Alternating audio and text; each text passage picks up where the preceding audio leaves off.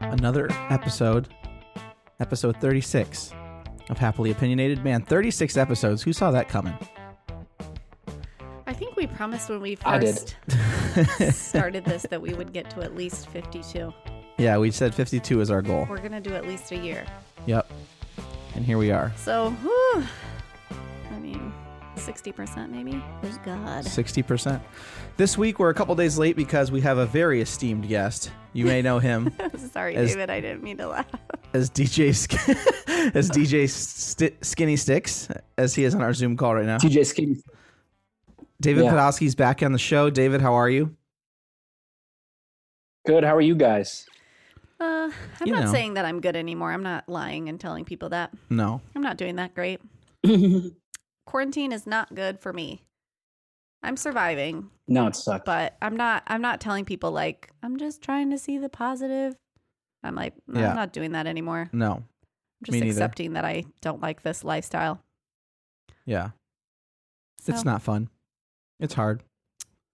But it's hard for a lot of people. And we got to see the positive.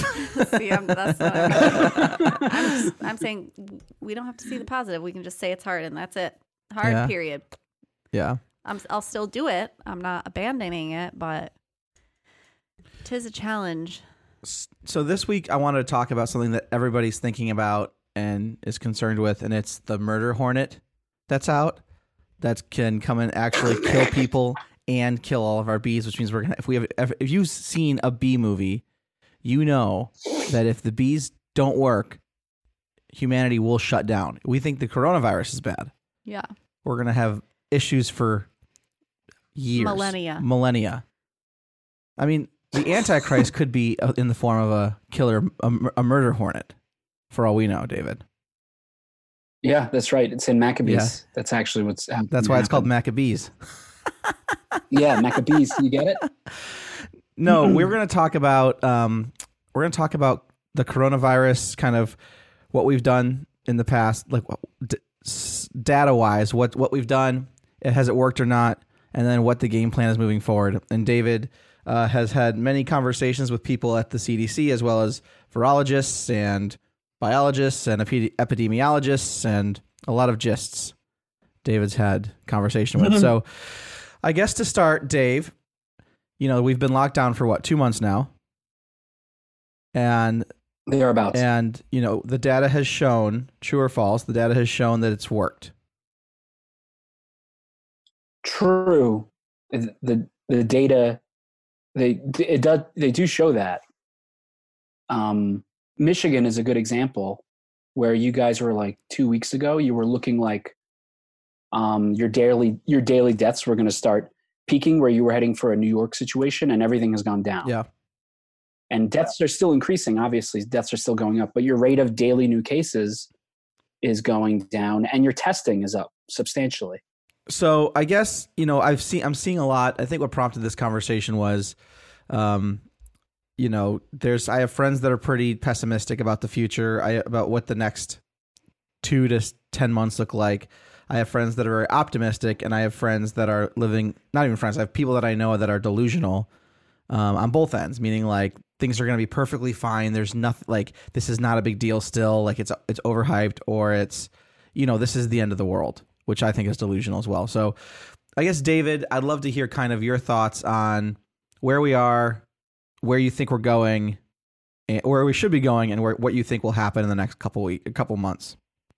Yeah, so yeah, I think the main problem we're sort of in this period where the, the lockdowns have been going on for a, a, a good portion of time, and some states are starting to reopen. You know, people are getting haircuts. Um, gross uh, retail stores are starting to reopen in certain places. Here in Colorado, all that stuff is happening on a limited basis, and people are they want to un- try to understand where the end game is uh, the lockdown was very was good at stopping the spread of the virus temporarily the purpose i think the main problem is that it was not communicated to people well what the purpose of the lockdown was. It was not to eradicate the disease. That was never going to happen. Um, the purpose of the lockdown was pre- to prevent the overwhelm overwhelming of the healthcare system, which has not happened. Um, New York came very close to the brink.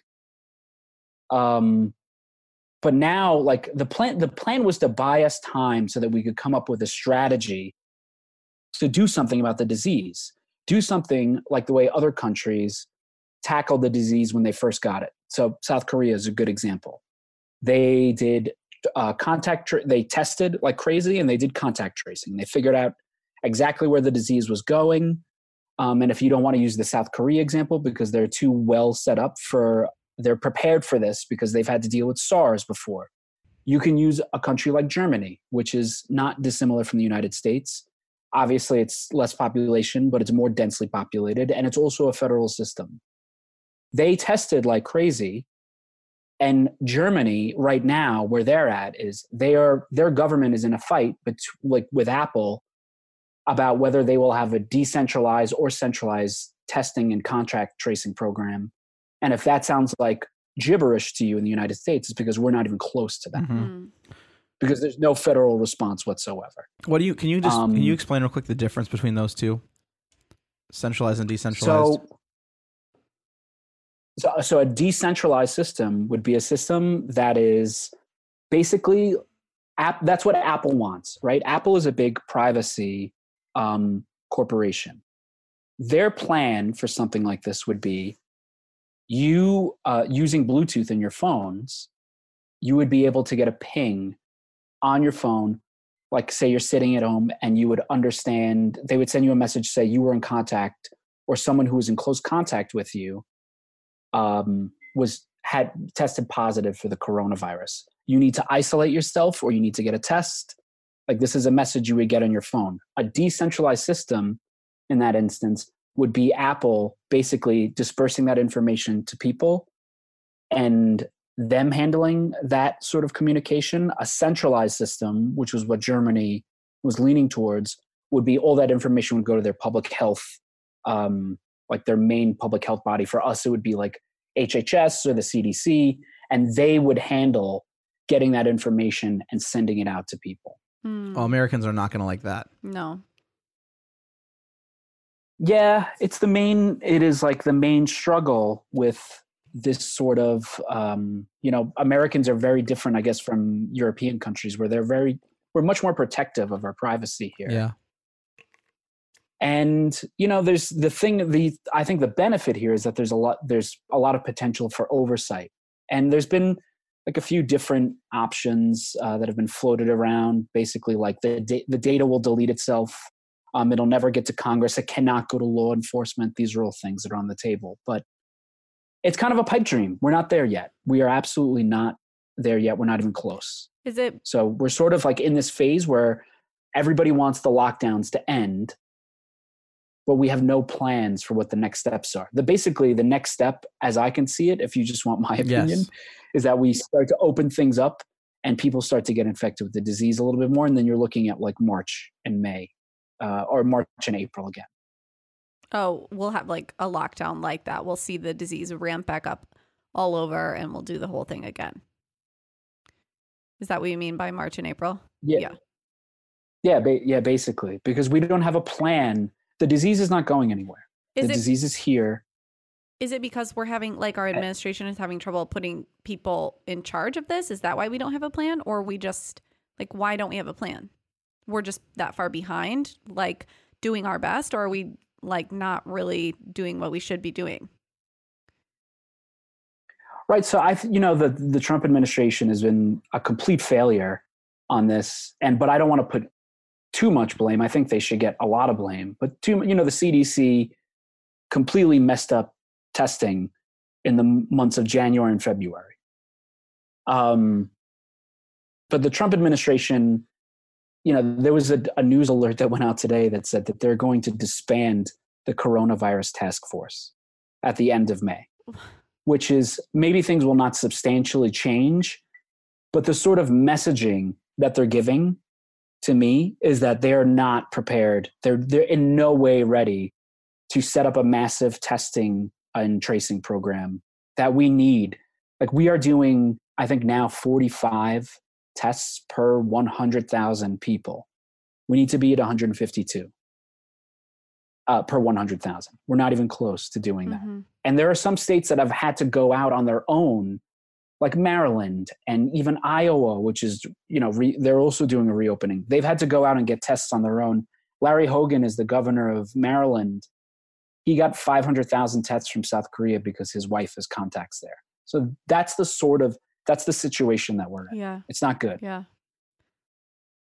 So, just really quick, you Adam mentioned like a few different people that you talk to. I know you can't like say anybody's names, but who could you say again like where you're getting your information on all of this so that people understand that we're So not for- just having I mean, Adam and I share our opinions, but you actually have spoken to somebody who's qualified to give you this kind of data and like, you know, understands a little bit at least about COVID. Yeah, I talk to an epidemiologist like pretty regularly. Um, regular group chats. She used to work at the CDC, and now she's at the University of New Hampshire. Her name is Sharon McDonald. She's um, she's been really great. She's been sending articles out. Um, she's answered. You know, she's responsive when you ask her questions directly. And then for on the virology side, there's been you know, there's a lot of virologists actually who are out there in public trying to get the message out. And I think this is why the stock market was a little bit more positive last week. That, um, you know, the steps that we've been taking towards a vaccine have been really positive. Mm-hmm. And they, they tend to be, um, you know, on the more optimistic side of things. They've, the more they study about COVID 19, the more they've s- sort of realized that the disease is not um, it doesn't grow as quickly uh, or it doesn't mutate as quickly as something like the regular seasonal flu it's actually or you know aids or anything like that it's actually mutates very slowly so it's easier to not only come up with an initial vaccine against it if our first vaccine trial is not a perfect match for it it allows us it buys us more time to come up with something later that is a more perfect match for it Yeah. That makes sense. It's everything. I read the article that you sent us, and from what they said in the article, um, every virus mutates, but not everything mutates the way that the flu does. And they compared it to the flu's ability to change is like the speed at which a vine can grow, and coronavirus' ability to change would be compared to like the way that a cactus grows. So we would Yes, always be exactly. able to keep up with it. It wouldn't just be able to change exponentially where we like the flu does, Yeah. which is a fear of people, So it's good to like start letting people know that that's not something that we're concerned about at all. Totally. So yeah so you is right now is it look does it look like because you know all the signaling we're, we're getting from the Trump administration and from like you know red states is that um it's basically like let's op- open back up. Things are gonna be okay. We're just we're getting rid of the task force. We're you know Trump is Trump went to a face mask factory today. Like the first time he's traveled in months. Uh and he didn't wear a face mask at the face mask factory mind you. Um which you, you can't make it up. But uh so like is the is the plan do you think just to basically open is what they want to do open up and just wait for a vaccine? Do you think that's what the plan is? Because like even if david even if like the trump administration thinks 3000 deaths a day in june that's 30 consecutive 9-11s essentially right? Uh yeah. Are they go are like if if we see spikes in May, are they going to cl- are states going to close back down? Is the go- is the government going to say, hey, like even Trump said, you guys should we should shut down, we should stay out of groups of five or more. Like he himself even said that during March and April. So like, what do you think happens when the inevitable happens, and what do you think the game plan is? you're asking me to predict the trump administration I'm right sorry, now. man, it's it's not fair. but hey, you you agreed to come on Um, the show, so what do you want? Well, we're saying Yeah. like based Well, I- on like virologists that you've talked to, what are they saying? Like, if we just all come back out, we're probably Well, going I mean- to have that, right? Yeah, I think there's also, you know, I think epidemiologists, so those are they're the ones who are like sort of gaming out how the disease oh, spreads Oh, right, yes. and what we should and what the rate of the spread and what we should be doing in preparation. They've actually, you know, they've been slightly more they've been okay reopening as long as you do all of the things as long as states put in place things like you sh- you need to wear a mask in public you need to be washing your hands regularly you should avoid mass gatherings and you know they've been sort of there was a really good piece in the new york times where they sort of you know it was called i think it was called coronavirus the year ahead. Like what's what's going to happen over the course of the year up until we get a vaccine. And you know it was just it was a sobering read because we're not returning to normal. We're not going back to the way things were in january and february. Um, there's no like sports are not going to happen uh, unless they're behind like closed doors, things like that. You know, Major League Baseball is talking about doing things with no fans. Soccer in Europe is doing things with no fans. That's the sort of thing we're looking at. Life is not going back to normal. So, the, what's going to happen that's inevitable, even if you have people who are wearing face masks, who are taking into account all these things, the virus is not going to spread the way that it did in February and March. It's not going to be exponential. The virus is still going to spread. So basically, we just have to, the goal is to keep the healthcare system from being overwhelmed and hope that deaths are low. like that is the main hope.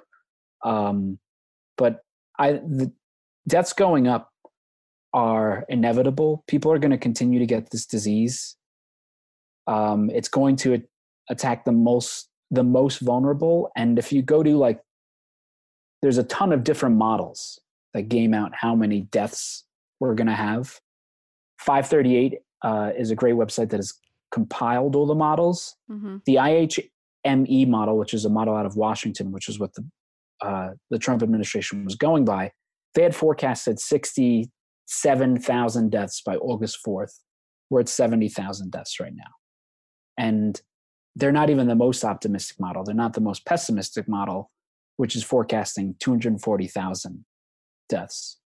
And we might exceed that. We might there might be more deaths than that. But the goal of basically combating coronavirus would be an ideal world to understand where this disease is spreading and isolate um, isolate pockets, prevent clusters from forming, we just don't have that capability because we don't have any coordination on a federal scale Yeah. Um. and other other countries have have been i want to like i'm sorry i'm like going on but No, this is all stuff No. that I Other- think everybody wants to know. We're getting a lot of different information, so it's it's nice to get something cohesive. but yeah, other countries have been able to do this like the, the united states is dealing with this it's not abnormal for the united States states to have the most cases of rel, a rel, we have a higher death rate than germany for example. Um, it's it's there was a way for us to tackle this there is still a way for us to tackle this and deal with it and to have a reopening of our economy where we can get people back going to retail stores and have businesses reopen. Mhm. we're not we're just not there yet. And i'm worried and i think a lot of epidemiologists are worried that um, people will take the suspension of stay at home orders as um, a free for all and they will just start going back to their regular lives which is how you that's where we get back to where we are now Yeah, I mean, we're already starting to see a lot of that. Yeah, totally. People in Michigan are just kind of done with it, and there a lot of people are vocalizing that, and they're not gonna stay home anymore. So, yeah, Like I think for me, I kept writing on Facebook status I never published today, but I don't understand. In my brain, I don't get the only thing that's changed about the virus is our willingness to deal with it. Right? yeah yeah a hundred That's percent the only thing that's changed is we're not as scared of it anymore because it, we see 3,000 deaths a day, 2,000 deaths a day. A lot of us know people that got maybe may have have it. You know, I know, I know. You know, there's people you know close to you that have had it and you know haven't and unfortunately didn't make it. I know people that have died, but most people don't, and especially here in West Michigan. So I just I'm concerned that like nothing's changed about the disease. It still is deadly. It still is contagious. And I think this just creates more space for people to believe the fringe stuff that the internet puts out that hospitals aren't really weren't really ever full and you know I don't know like there's just tons of there's I see so much crap on the internet that's not real that people are starting to believe because they're just so I think they're so desperate to get back to normal. And so they can sub this is just my theory. It's not based on any fact but just my gut. It's like we just want things to go back. And so this maybe wasn't a big deal as we thought it would be. And so for that reason we should just start living our lives because this didn't you know we're over this. This is over. And i just think we could be in a really bad spot in two months. Yeah. I mean there's um there's psychologists have done studies of people who are susceptible to conspiracy theories and they tend to be on the more vulnerable vulnerable side both like economically but particularly psychologically they're very insecure about their own insignificance in the world. So they latch on to conspiracy theories because it gives them a one up on someone else. Like they have secret information secret access to information that nobody else has. And coronavirus is something that um, sort of like exacerbates that instinct 10 times like tenfold. Mhm. yeah. So someone who like for instance is skeptical of vaccines and is like doesn't want to uh, is an anti they think vaccines cause autism and all these things that have been, been debunked for years. What happens is they, they they're susceptible to thinking that you know bill gates for instance is somebody who is trying to plant the mark of the beast on people through a vaccine and he invented the coronavirus. And it gives them this idea like this access to information that nobody else has. It's you know obviously it's not true um, and it's ahistorical it's, oh, it's and it's anti-factual. But coronavirus is one of those things where because the human brain is designed to like we're not de- our brain is not designed to uh, comprehend exponential growth for instance. So this is why you had people back in march saying this thing is like the regular flu and it obviously is not the regular flu. It's in the same way the, the human mind doesn't really have the ability to comprehend how massive a scale uh, this disease can spread and how much destruction uh, it can wreck, Mm-hmm. wreak, the havoc it can wreak havoc. that's the word There's a good there's a good um, economist on. He actually used to be on. He used to be on Long Island at uh, SUNY Stony Brook. His name is Noah Smith, but he has a he has a good point where he says, you know, he sent out a tweet where he said the coronavirus, as of right now, has killed 0.012 percent of Americans, which does not sound like a lot. And someone replied to him and said, "That's like nothing." and he said consider the count you're not considering the counterfactual and the counterfactual for any argument is basically what would have happened if we had allowed this thing to just blow through our population. Mm-hmm. and it it would have done a lot more damage. And the thing is the you know we're everyone's talking about how much of the economy are you going to sacrifice. If the disease kills enough people um, you don't really have to worry about the government stopping economic activity. People will do that themselves. Only 22% of americans have said they would feel comfortable going out to a restaurant right now. It's not just because states reopen doesn't mean that the economy is going to come roaring back and people are going to get their jobs back. This has dealt a blow that's we're going to be feeling for months. Yeah. i don't think i would go to a restaurant No, I don't want to go. I mean, I want to, Yeah. but yeah, I don't think like it's a good idea. I don't think that's something that we should do, but it makes me really sad because like restaurants employ so much of our entire population. i know It's just like the Yes. biggest. That's one of the the one one of the things that we really just can't work around. Like, I, I mean, even takeout, like they still have to pay for their space that they're in, which accommodates a lot of seating, and they pay the square footage for that. And I don't know that that makes me really sad. I just don't see how like a lot of restaurants are going to be able to survive for like six or eight months or more. Uh, a restaurant in Lansing, Bravo, an Italian restaurant that was really famous, been around for 24 years, said today they're not reopening. That's a chain. There's this one in there's this well, this one in it's an Italian restaurant. It's owned by this husband and wife duo. Oh, there's an, something oh, there's also an Yeah, Italian restaurant that's a chain called Bravo. It's not the And same. one of our favorite restaurants here in town, Grove. Shout out to Grove. Isn't coming back. So it's sad. Yeah. Um, I have a question, David. Maybe you can like talk about a couple of these conspiracy theories that have been floated around and like you've been speaking to people who are qualified to say what, you know, they have a pretty good idea about the virus, so you might be able to say we know that these things aren't factual. For instance, um I keep hearing a lot that like even if this wasn't this virus wasn't man-made, um it was it was being worked on in a lab in Wuhan and and that's how we got it. It it was an accident though, but so what about that? What are you hearing? How did how did this happen? Right. So I think it's um, it's important to note that this wasn't this isn't just like I I mean I, it falls into the category I guess of a conspiracy theory, right? But a, a U.S. senator, specifically Tom Cotton, was sort of floating this idea about a month ago, and he was a little too cute by half because he was very heavily suggesting that it was a bioweapon. He included that Mhm. in the list of possibilities Yeah. actually. Um, he said a, a lot of different things that it was done by accident, that somebody um, that it just got taken out of the lab in Wuhan. Um, but he also floated the idea that it was a bioweapon. Epidemiologists were very clear from the beginning that it was not something that was designed by the Chinese government, and U.S. intelligence agencies confirmed that um, to the Trump administration. This is over a month ago because they said, and this sort of f- filters into the idea that it was leaked by accident.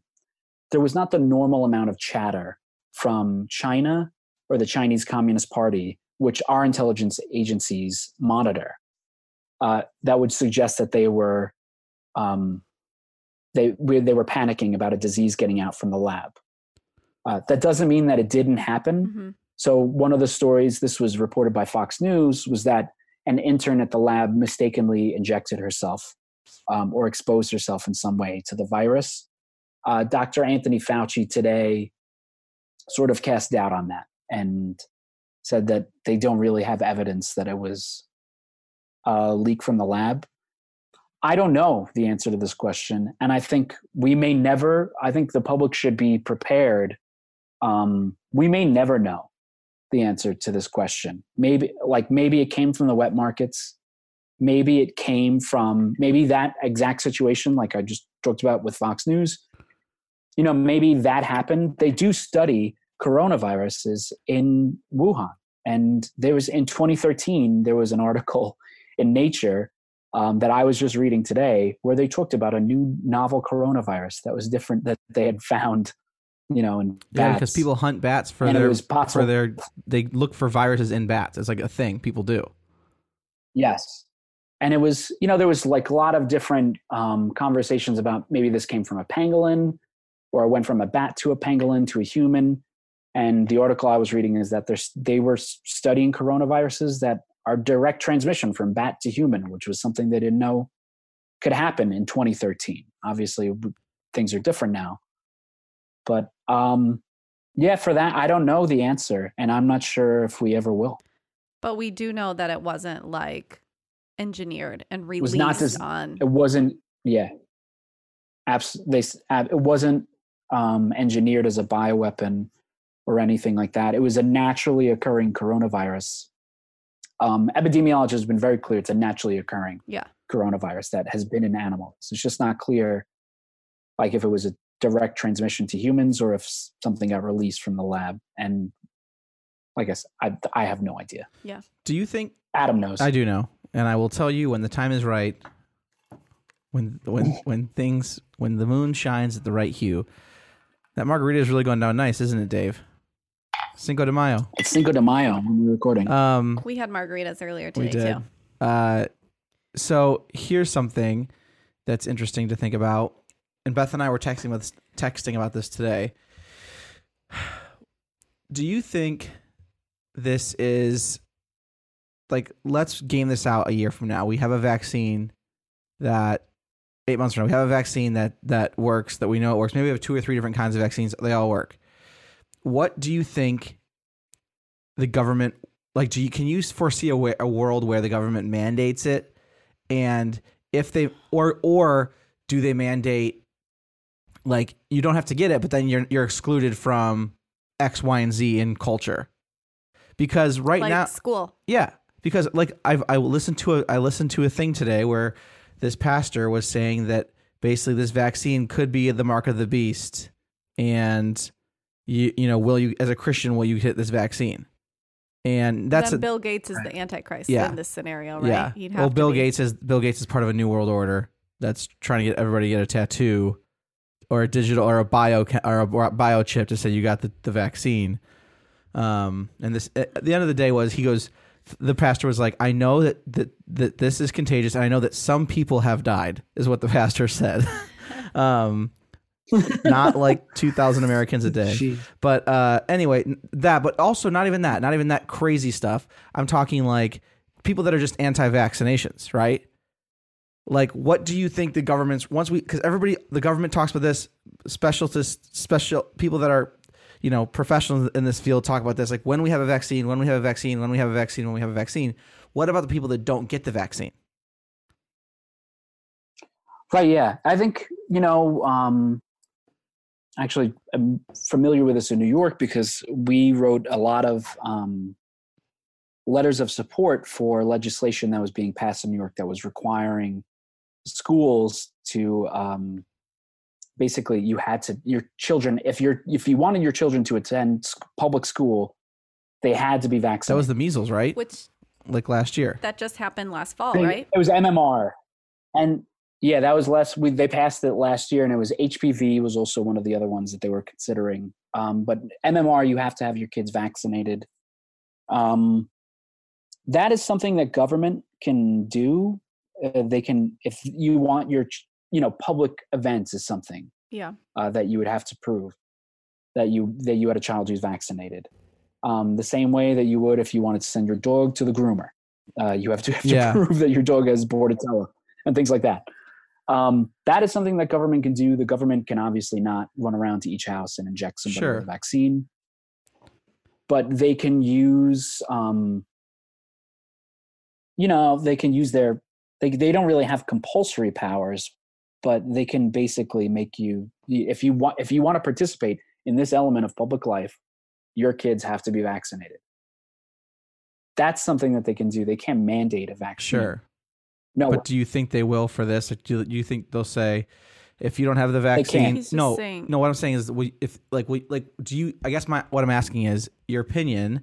Do you think that they'll say, hey, uh, it's fall of 2021. You want to go to a, you know, a New York Yankees game in your case, or a Rockies game. To get into the stadium, you have to show a card that's proved you are vaccine. You have the vaccination for coronavirus.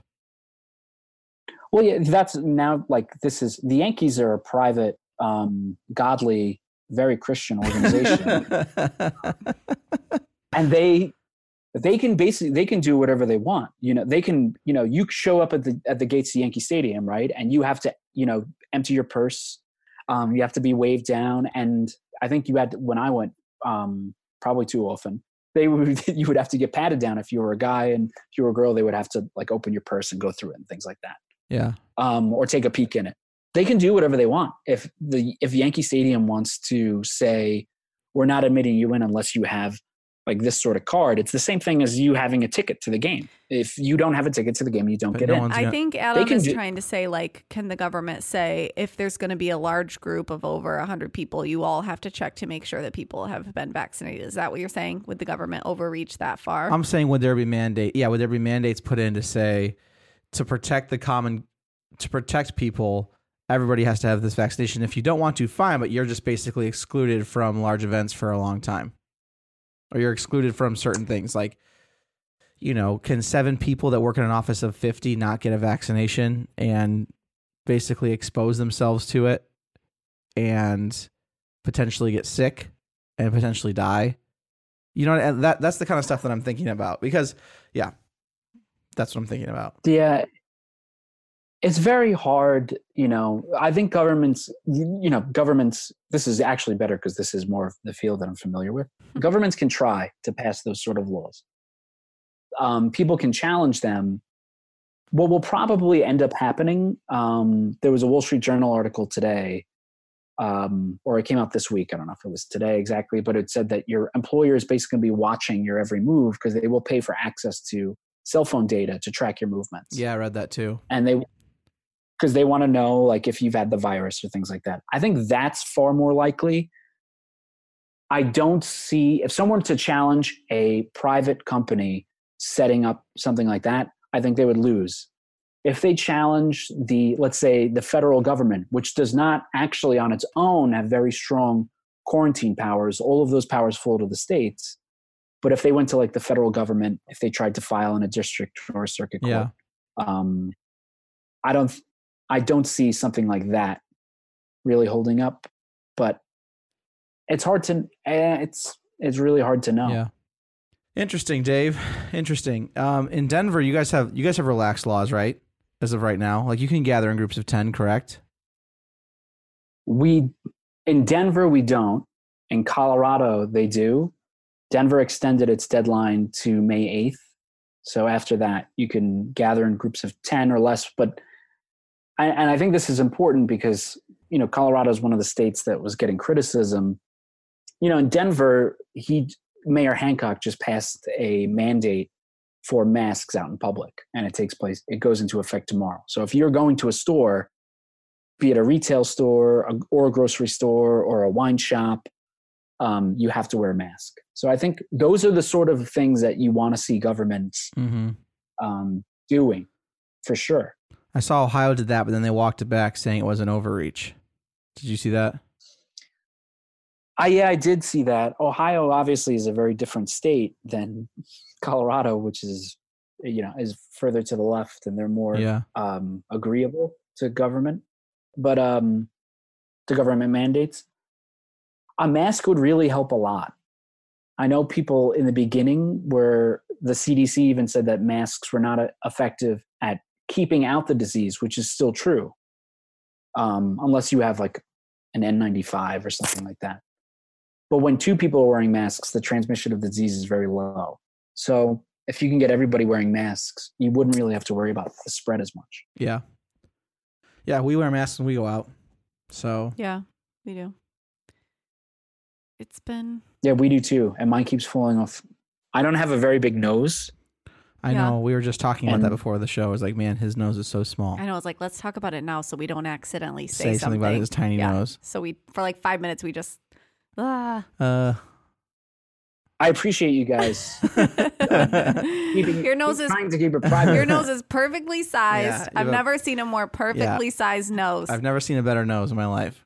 no, it's No. Well, it's it's a great Elizabeth makes she was my, the mask comes off my face Yeah. whenever I like start um moving my mouth. So it just like slips below, below my nose, and I'm just like, this is pointless. I need to find. I got. yeah, you a tighter mask. you do have to keep it above your nose. That I true. can't tell you how many people I've seen out with masks that wear them below their nose. intentionally. Yeah. intentionally below their noses. You guys, wear a mask above Yeah. your nose. yes, Or people that just like I saw this guy the other day. or they just take them off to talk on their cell phones. I know. It's just Well, I saw a guy pull up in his convertible. I was sitting at the liquor store waiting for them to bring me out because I'm still not going in if I don't have to. They bring me out my order, put it on the back of my truck. They have my credit card information. That's it. A guy pulls up wearing a mask in his convertible, the mask while he's driving, takes his mask off, and goes into the store.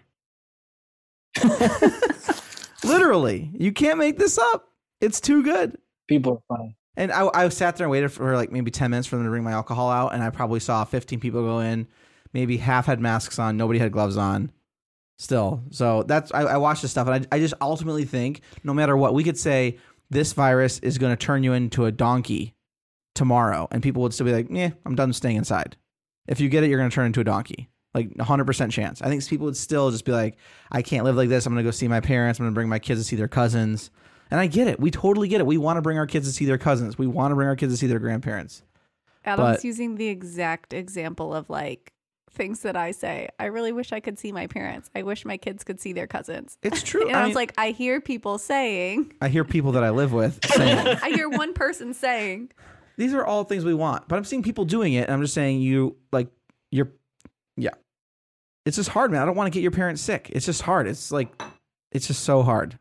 I don't want to either. I think the thing that like is is challenging for me is that I know we can't all actually stay in our homes and only go on walks for a year. That's really not possible.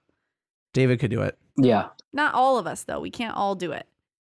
So that I that's what maybe that's why I wish that like well I don't even mean like I'm just meaning like the um like what we would lose economically like if we all did what we're doing now for like 12 months it would be really really hard to recover from, right?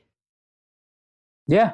Yeah. I, well, that's also part of this conversation, right? Is that econ- our government, the economic value of life. right? But I mean, like, there are other countries, like Canada is giving people like two thousand dollars a month to get them through this crisis. Yeah.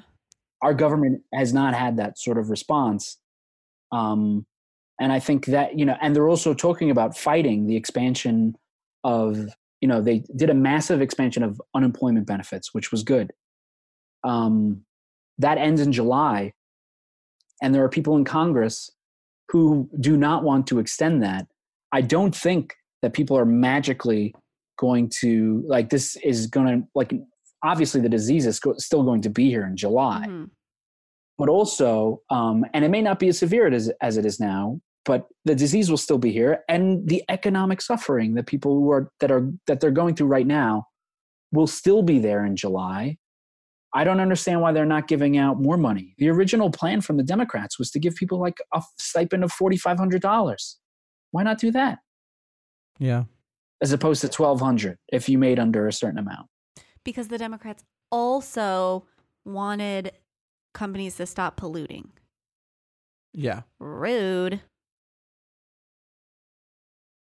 Yeah, well, there was some of the that was the other thing I think that was a problem with the way the bills were passed was that they took an old bill, um, Republicans specifically, and they started adding a bunch of things, saying that there were a bunch of fake things in the bill, like you had to have diversity in your um, company board meetings.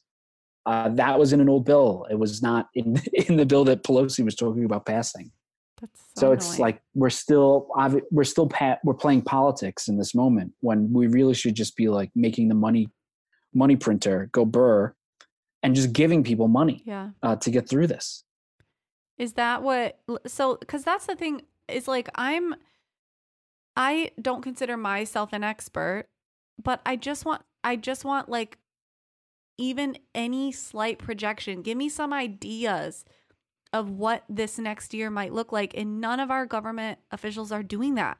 They only want to give us like at the most 2 weeks at a time. That's impossible. It's fair.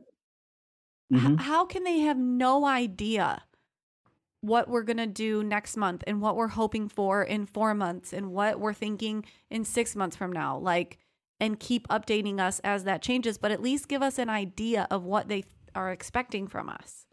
That drives me insane. Yeah. I, well, I think that's why people are now are, you know, I think Apple has communicated to the government um, and to the press that based on their cell phone tracking data, people are just starting to, the social distancing is stopping. People are sort of just doing, they're doing it on their own Yeah. Where they're basically getting tired of it. And a lot of this because we don't, there's been no coordinated federal response. How often has Trump talked about um, testing? He's, I know he talks about testing and how we've done more tests than the rest of the world combined. It's completely not true. Italy, Germany, and like France put together have done more tests than we have. We're Like we've done like 6 million tests and the world has done 32 million. We're way behind. Um, he's never gone into what contact tracing is. And he's never explained to the American people with all of the, you know, press conferences he, he does every day, what that is going to look like for them. What is then, what is, he's already, like, we know what um, April looked like, and we know what May is going to look like. We know it's not going to be a return to normal. June, what does that look like? It has to look like, in ideal scenario, we would be where Germany is now. We would be fighting about which company is going to have access to our data, how government regulates um, that privacy aspect.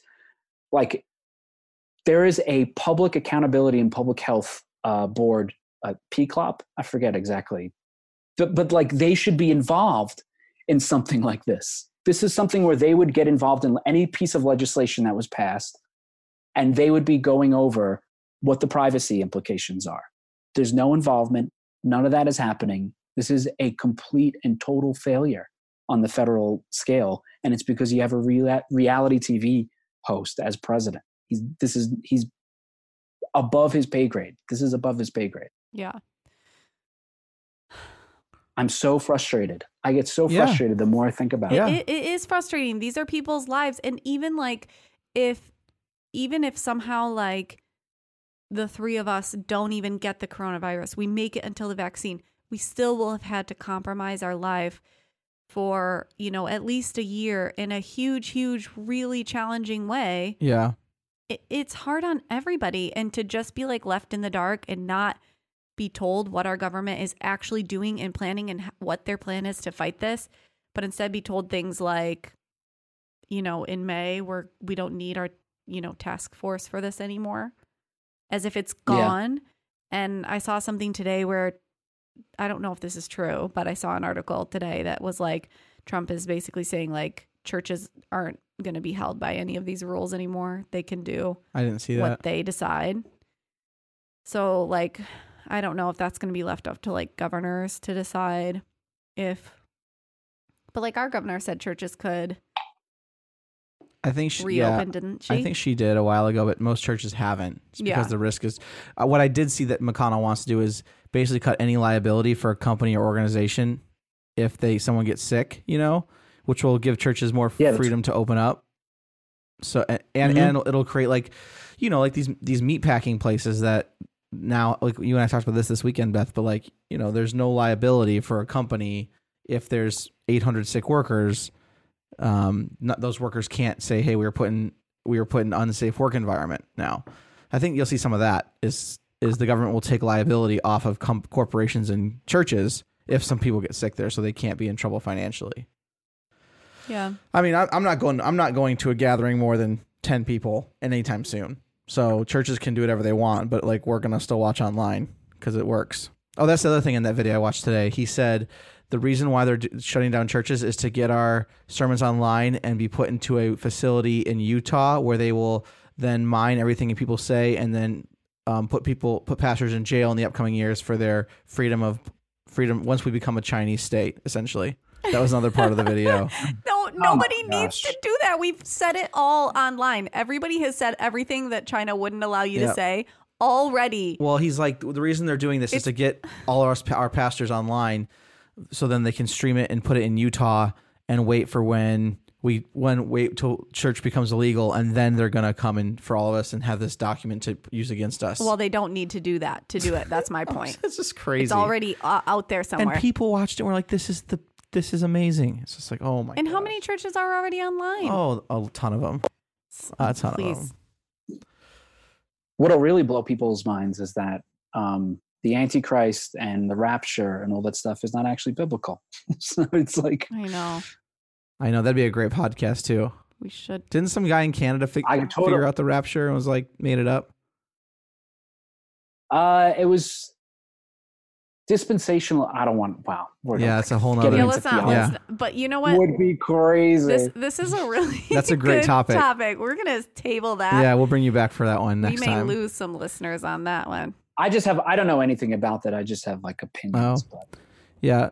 So I think too, just to wrap this up, I think another problem we have is that people this this is this this issue is political. You can look at most people on the left are like we should be. Uh, most people want to be locked down. Like if you the, the vast majority of people say like we like what is it over eighty percent or eighty percent of people say Yes. say we should Yeah. keep things locked down. Well, But- hold on. I want you to go back really quick because this should not be a political issue. It's an issue that's being politicized and it's being used for politics, but it shouldn't be. You're seeing people that vote and support Trump as being like, we need our freedom of religion. we need we need our churches back. We need we need this and that. We need this and that vocally because they see this as an indictment on Trump, right? Like they see this as they see this as like this this is I mean this is is this has been the biggest colossal failure of his life, which is uh, which is crazy to say, but it is. It's the worst. It's it's Yeah. been the, his worst response, and he's done. A, he's filed bankruptcy six times. America might be his seventh, but um, you know, like you just see people on the left having a different response to people on the right with this issue when it affects us all the same, for the most part. Right. Yeah. I, I think you know part of this is I think actually there's way more unity on this than we perceive. I Mm. think polls even show that a majority of Republicans support the lockdown measures. So I think like, you know, I'll give an example. Like my parents are um, Republicans, or I'm a Republican. I'm still a registered Yeah, Republican, but it's like you know they they are very very much in favor of staying you know locked down. They are of course in a more vulnerable age bracket. I don't want to say how old they are, but um, they look great for their age, regardless. But uh, What a good you know, they they have a real fear of the disease, and if I'm being honest, like I do too. Like I know the rates of my survival are really high, but I'm you know I'm not afraid. li- I'm afraid like any other person. I don't want to get it. I am. I understand that I there's a good chance I will get it eventually, and I'll just deal with it. But um, I don't want it. I don't think anybody should want it. It, it the disease really has no mercy on people. Like some, I know like people who are close to me who got it and were asymptomatic, and then you know it can kill other people mm-hmm.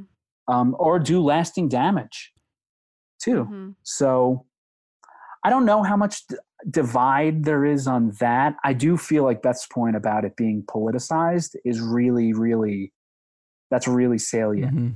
Uh, it's definitely being politicized more than it is actually political. Yeah. Yeah. Well, I think this was a good talk. This was. I I mean it was nice for me. It it's hard to like filter through everything and it was nice to just have like a cohesive conversation and Yeah. we know so much more than we did 2 months ago, don't we? And yeah, and I still feel like I still feel so lost with just where we're going. So We still- we know nothing. The the best quote for me actually was from an epidemiologist who was quoted. He was like this really famous guy who's talking about the models, and he said, "All of the models are wrong, but some are useful." Yeah. So just keep that in mind when you feel like you're in the dark. A lot of experts are still in the dark too. We're trying to figure this out as we go, and it's really hard. Yeah, it is. Yeah. Thankfully they're willing to share their knowledge with us. At Yeah. least when they figure anything out. Uh, all right, Dave. Well, thanks for your time tonight, my friend. It was it was great chatting with you again. It was great chatting with you guys. All right. Okay. Well, see you guys.